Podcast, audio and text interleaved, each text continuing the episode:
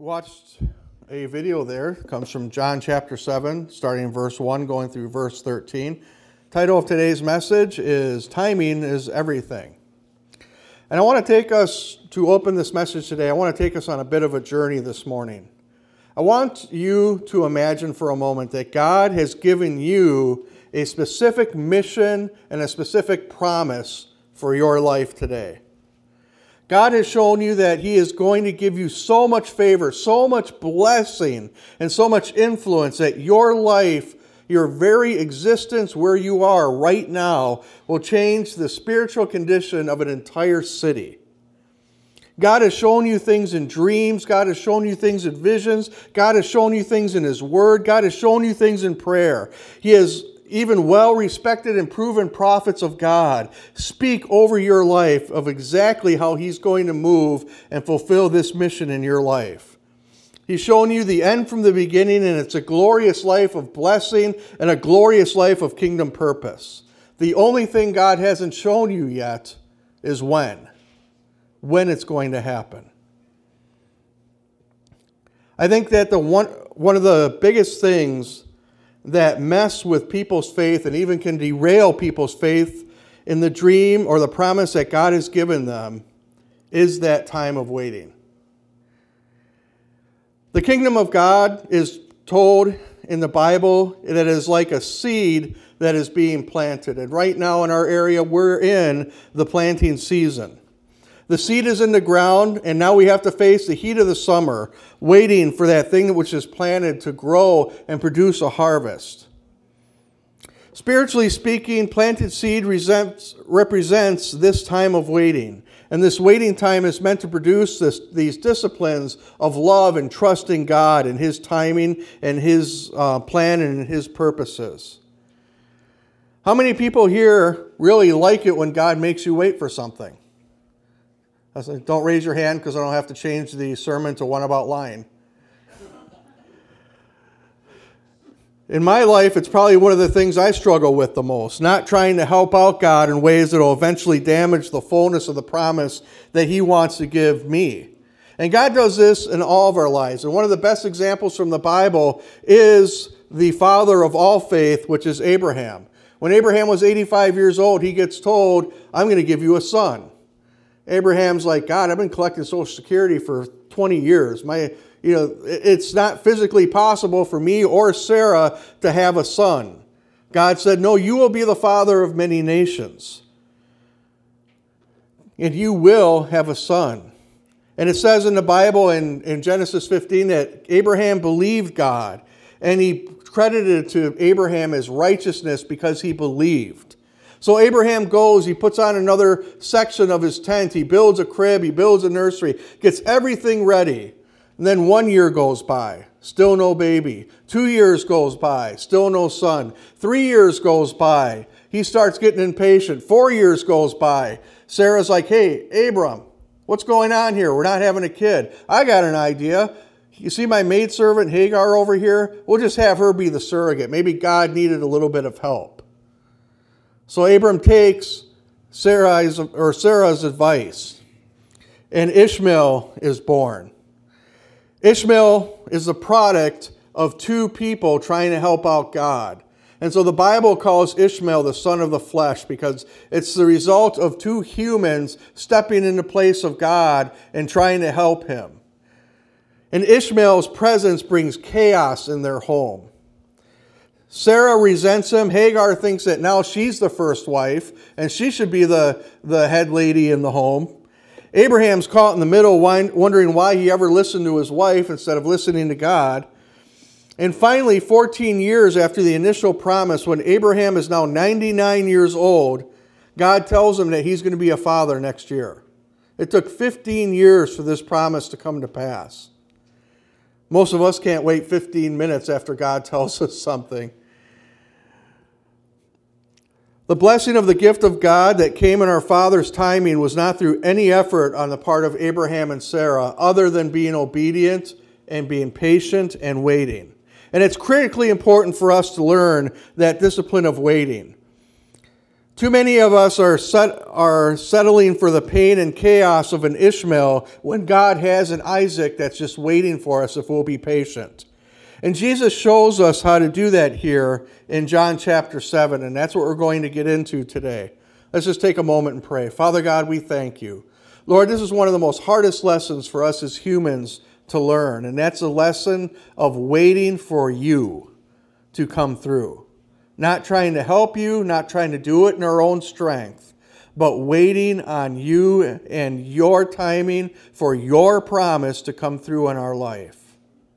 And Father, I just ask, Lord, that your word will penetrate into our hearts this morning and enable us to have the faith to wait on your timing and wait on your spirit to move and not go out in our own strength and mess everything up. Father, I ask this in your name. Amen. So, what I want to look at this morning is how we can do this, what Jesus did, and avoid having Ishmaels in our lives. Ishmaels that rob our blessing and our future from the one that God has for us, because His way is the right way. His way is the perfect way, and His way is the way that's going to bring us the maximum joy and enable us to be used to the maximum effectiveness in, our, in His kingdom. And Jesus shows us the way. We saw in the video clip we watched of John chapter 7 there that Jesus' own brothers are telling him to go to Jerusalem.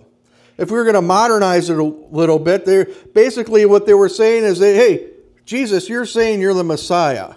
Then why are you messing around here in the rural area? Why are you messing around here in Galilee? Why aren't you down south? Why aren't you in the big city? Why aren't you over in where the Jewish religious leaders can see you. What are you doing around here for crying out loud? Jesus, we don't even have a McDonald's. There's no Walmart around here. There's nothing around here that does any good to the kingdom of God. He goes, put, they're basically saying, put up or shut up. If you think you're the Messiah, go show yourself to the leaders in Jerusalem. But Jesus didn't do this, and he answered them. He said in verse 6 of John chapter 7 My time is not yet here, but for you, any time will do. You see, Jesus had a laser focus on God's will. And with God's will comes God's timing. And it has to do with God's methods. And nothing could sway Jesus from deviating from the path that God had for him. But how did Jesus do that? How did Jesus resist the urge to speed things along and just ride a wave of popularity into an earthly palace? Well, the first thing is that Jesus knew his calling. Jesus knew his calling. Jesus filtered everything through his calling and his mission. And we can learn from that because knowing what your calling is and what your mission is in this life is critical for the fullness of the blessing that God has for you. Hebrews 11:6 says, "God is a rewarder of those who diligently seek him." And seeking God is not just about praying. Seeking God is not just about reading your Bible or doing good works. All those things are very important. All those things we are commanded to do, all those things are critical for your spiritual growth. But seeking God is also about knowing His mind, His heart, and His plan for you. And then you responding in obedience to that calling that He has. And everyone has a call of God upon their lives. Every single person here, every single person ever conceived of, has a call of God upon their lives. We make the mistake in the modern church of equating a call of God to a full time vocational work like pastor or, or preacher or something like that, something within the church. Actually, if you read the Bible, that's the least of the callings that God has. Everyone looks at the pastor and says, wow, they have this incredible calling and blessing on his or her life. But no, that's not really the case when you think about it. And if I can do anything for you today, I want to show you the incredible God, plan that God has for your life. And it has nothing to do with who stands up here. It has everything to do with you standing, stepping out in faith and obedience and following what He has. Let me illustrate this for you by asking you a question. I don't know if you've ever been in a mansion or a really rich person's house and walked around and, and you get the tour by usually by the owner or a servant of his um, of some type and they show you the, the huge bathroom, they show you the swimming pool, they show you the hot tub, they show you the exercise room, they take you into the main living room and show you all the expensive electronics and, and the theater seats and all these kind of things in the house. And they bring you down to the wine cellar and they show you the rec room and, and just all these things in the, that are amazing inside this house. How many people have ever walked away from something like that and said, Gosh, I wish they would have brought me in that sub basement and showed me those foundations of the house. Bring me down where the cobwebs are and show me where the, the foundations of that house are. But that's what the pastor is. The pastor is simply the foundation of the house. He's the thing that everybody gets to walk on. You guys are the mansion. You guys are the things that people get to marvel at. You guys are carrying that message of God out into the community. You guys are the embassy of the Holy Spirit. You're the living mansion of Jesus that gets to show the entire world how awesome your daddy is. I'm just the foundation, I'm just the, the coach and the trainer. And that's how Jesus understood his calling. He knew exactly what he was meant to do. In Matthew chapter 20, he said that the Son of Man did not come to be served, but to serve, and to give his life for a ransom for many. That is what he focused everything through. Now, if you compare that to what Jesus' brothers were saying, Jesus' response makes much more sense. He filtered that, that request by his brothers through that mission statement and said, Yeah, that doesn't match up. I'm just, I, I'm not going to go there. And that's one of the secrets of spiritual success, knowing what it is that God has for you to do on this earth. And then shaping your whole life around that instead of simply existing, instead of just waiting for that big thing to happen in your life, to find that one thing that God has for you and pursue that with all of your heart, soul, mind, and strength. Another way Jesus succeeded in God's will and plan for his life is that he understood timing. He understood that everything is perfect in God's time, not his time. Years ago, there was a, and he's still um, kind of the rage in church leadership, an author named um, John Maxwell. His books were required reading in most Bible colleges. And within one of his books called The 21 Essential Laws of Leadership, John Maxwell taught that there is a law of timing. And within that law of timing, he gives these four truths. He said, if you do the wrong action at the wrong time, you have a disaster. It's just everything will fall apart, it'll fail miserably. He said, if you do the right action, but you do it at the wrong time, you'll have this massive resistance from everybody around you and it'll eventually fail. If you do the wrong action at the right time, that's considered a, a mistake or a failure on your part. But if you do the right action at the right time, you have success and massive growth of your organization. Now, if you apply that to what Jesus' brothers are suggesting, suggesting to him, we know that from reading the scriptures that Jesus' brothers don't even agree with what he thinks his mission is. They think he's gone off the deep end a little bit. That's why they're throwing out this challenge to him right here. They're kind of saying, as the, the brothers needling each other, well, hey, you think you're all that? Go to Jerusalem. Let's see what happens. That's, that's, that's kind of what's, what's going on here in Jesus' family. So, if you look at the hypothetical situations, if Jesus had taken their advice, if you would have had the wrong action at the wrong time, it would have been Jesus going to Jerusalem two years early in the fall instead of the spring. It's fall time now. Jesus has to go to Jerusalem during Passover to give his life as a ransom for many to fulfill scripture and, and prophecy. So if he goes in the fall, he's going to blow that right out of the water. If he would have went right there, Pontius Pilate was just becoming the, the governor of Judea at that time. He came in swinging the hammer. He came in laying down the law. If Jesus would have shown up in Jerusalem during that time, say talking about kingdom of God and, and I'm the king and all this kind of stuff, Pilate would have chopped his head off immediately. Matter of fact, Pilate, when Jesus was crucified, was under instruction from Rome that he better chill out a little bit or he was going to be removed. He was under that pressure because he had slammed down on the Jews way too hard. So if Jesus would have done this wrong action at the wrong time, The whole plan of salvation would have been wrecked right there.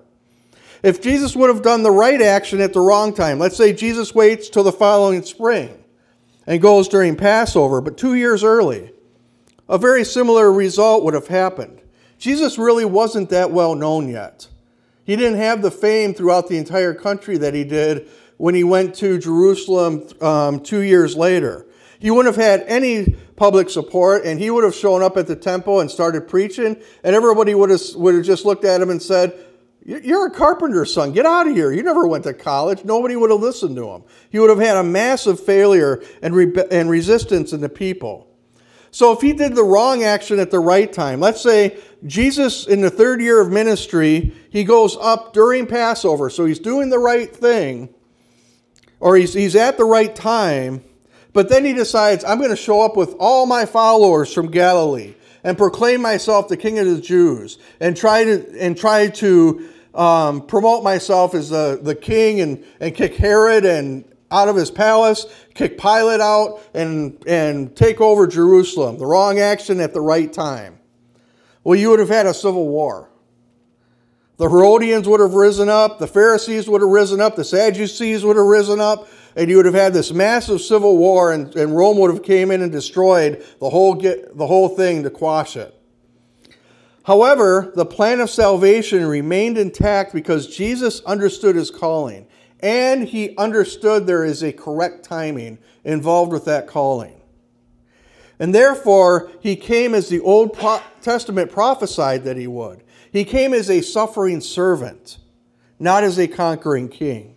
He came during Passover, and this right action at the right time yielded the massive success. Because Jesus was faithful both in the action and in the timing, you and I are in this building today. Jesus knew it was all about waiting on God and His timing.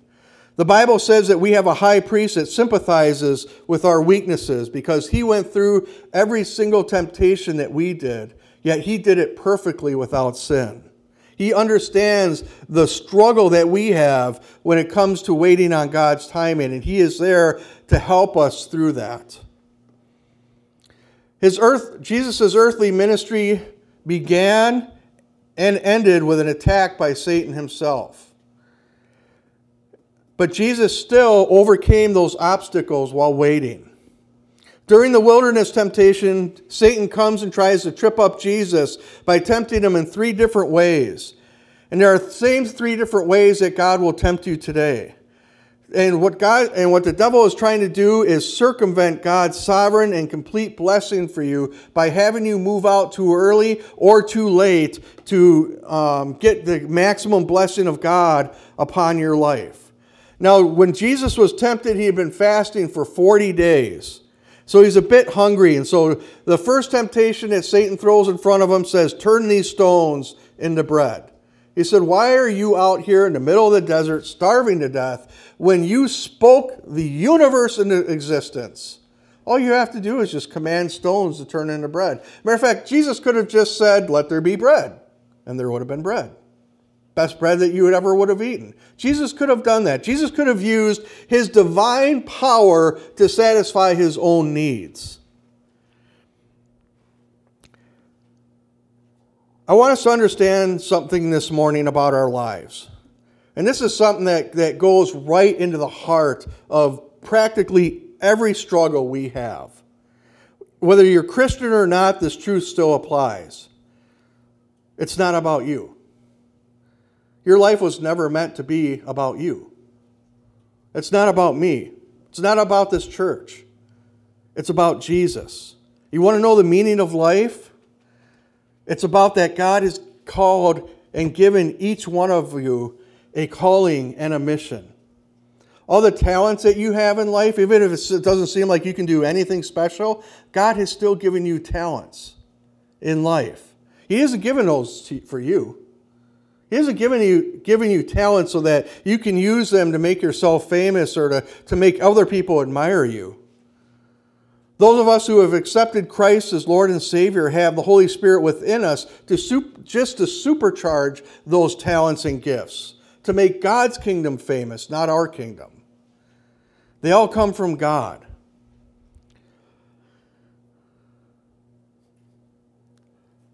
You're not to use those powers for yourself. And that's what Satan was trying to get Jesus to do.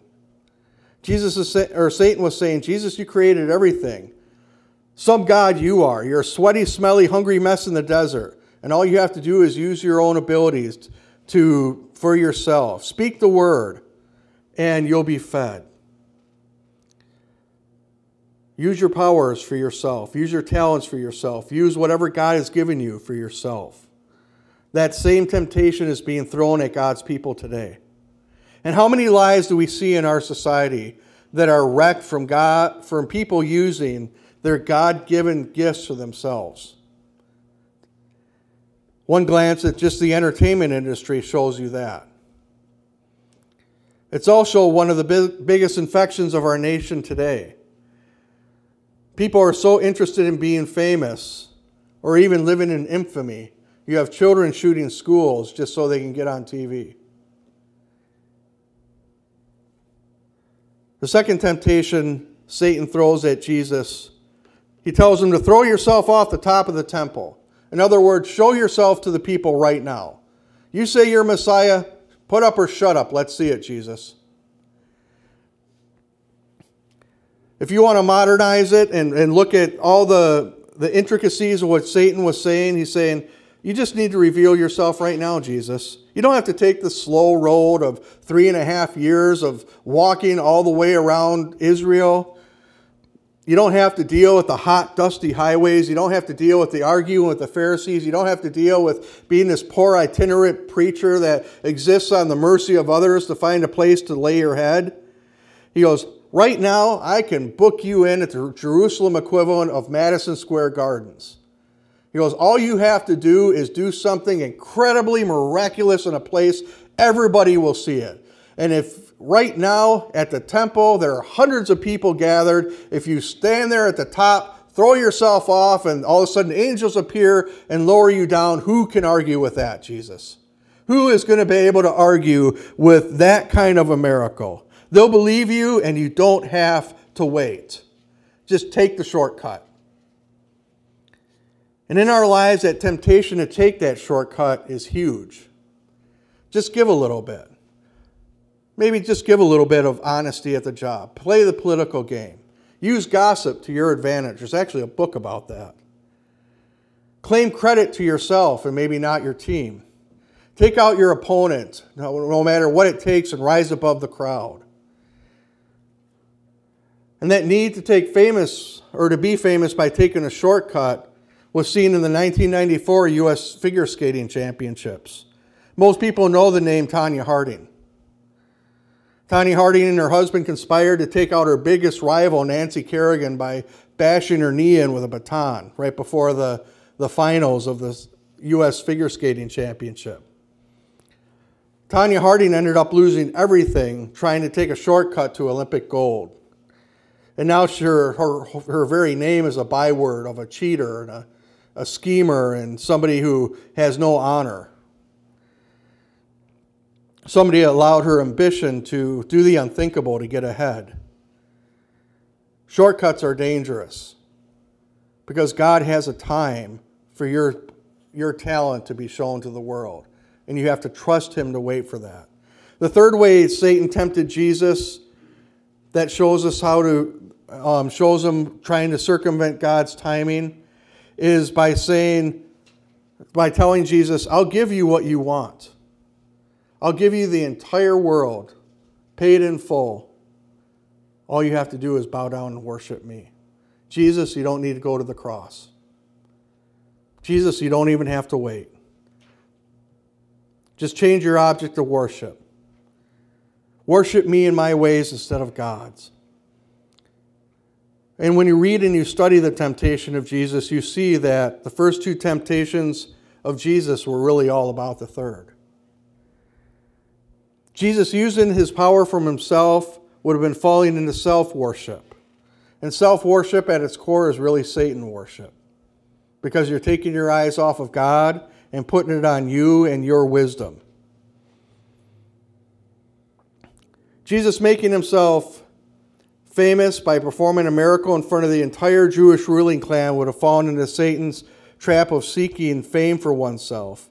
But finally, Satan takes off the mask and shows exactly what he wants, which is Jesus' worship. And it's the same thing he wants from us. He wants our worship. Jesus was able to resist these by fo- resist following these temptations by understanding his calling, knowing and abiding in God's timing, and overcoming the temptations and obstacles thrown in his path. And we can under, overcome these by following the same principles and following the same principles that are found in the book of Hebrews.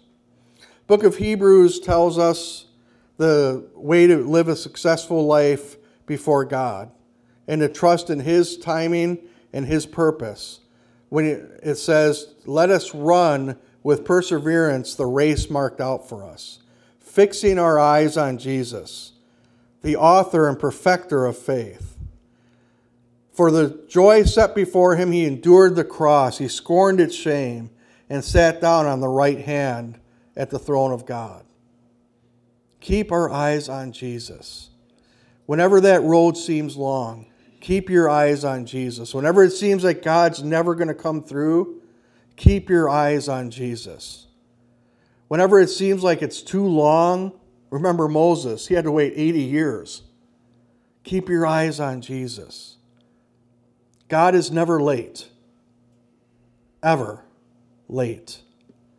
And if we can do that, if we can trust in God, then we can share in Jesus' triumph. One of the biggest hindrances to modern spiritual growth is that our attention spans and our tolerance for waiting is at an all time low. We're not used to waiting anymore. You remember back, probably back in the 80s when Walmart first started coming around and they had the ad that came out and said, You'll always be next in line? Now they don't even have checkers. They have where you can check yourself out. And you don't have to wait in any lines. You want some information? You don't have to go to a library, pull out your smartphone. We have lost the ability to wait in our, in our culture. And it shows in our spiritual growth now. People can't be troubled to wait at all. They want everything right now. But waiting is what builds faith. Waiting is what gives us perseverance. Waiting is what really cements those lessons that God is trying to show us deep within our spirits. Waiting is a fact of human existence and it's vital, vitally necessary to spiritual growth. If you want the triumphs that you see in the Bible, if you want the blessings that God wants to give you, you have to submit to God's timing for it. You can't hurry it, and you're not going to change his mind, and you're not going to change his timetable. The only thing you can do is derail it by insisting that your plan and your timing is better. So let's all rise. I want to take just a moment this morning, just in silent prayer, and ask God to show us where we might be meddling in His divine timetable. And allow Him to show us that and allow Him to release the blessing of patience and the blessing of trust and the blessing of faith into our lives.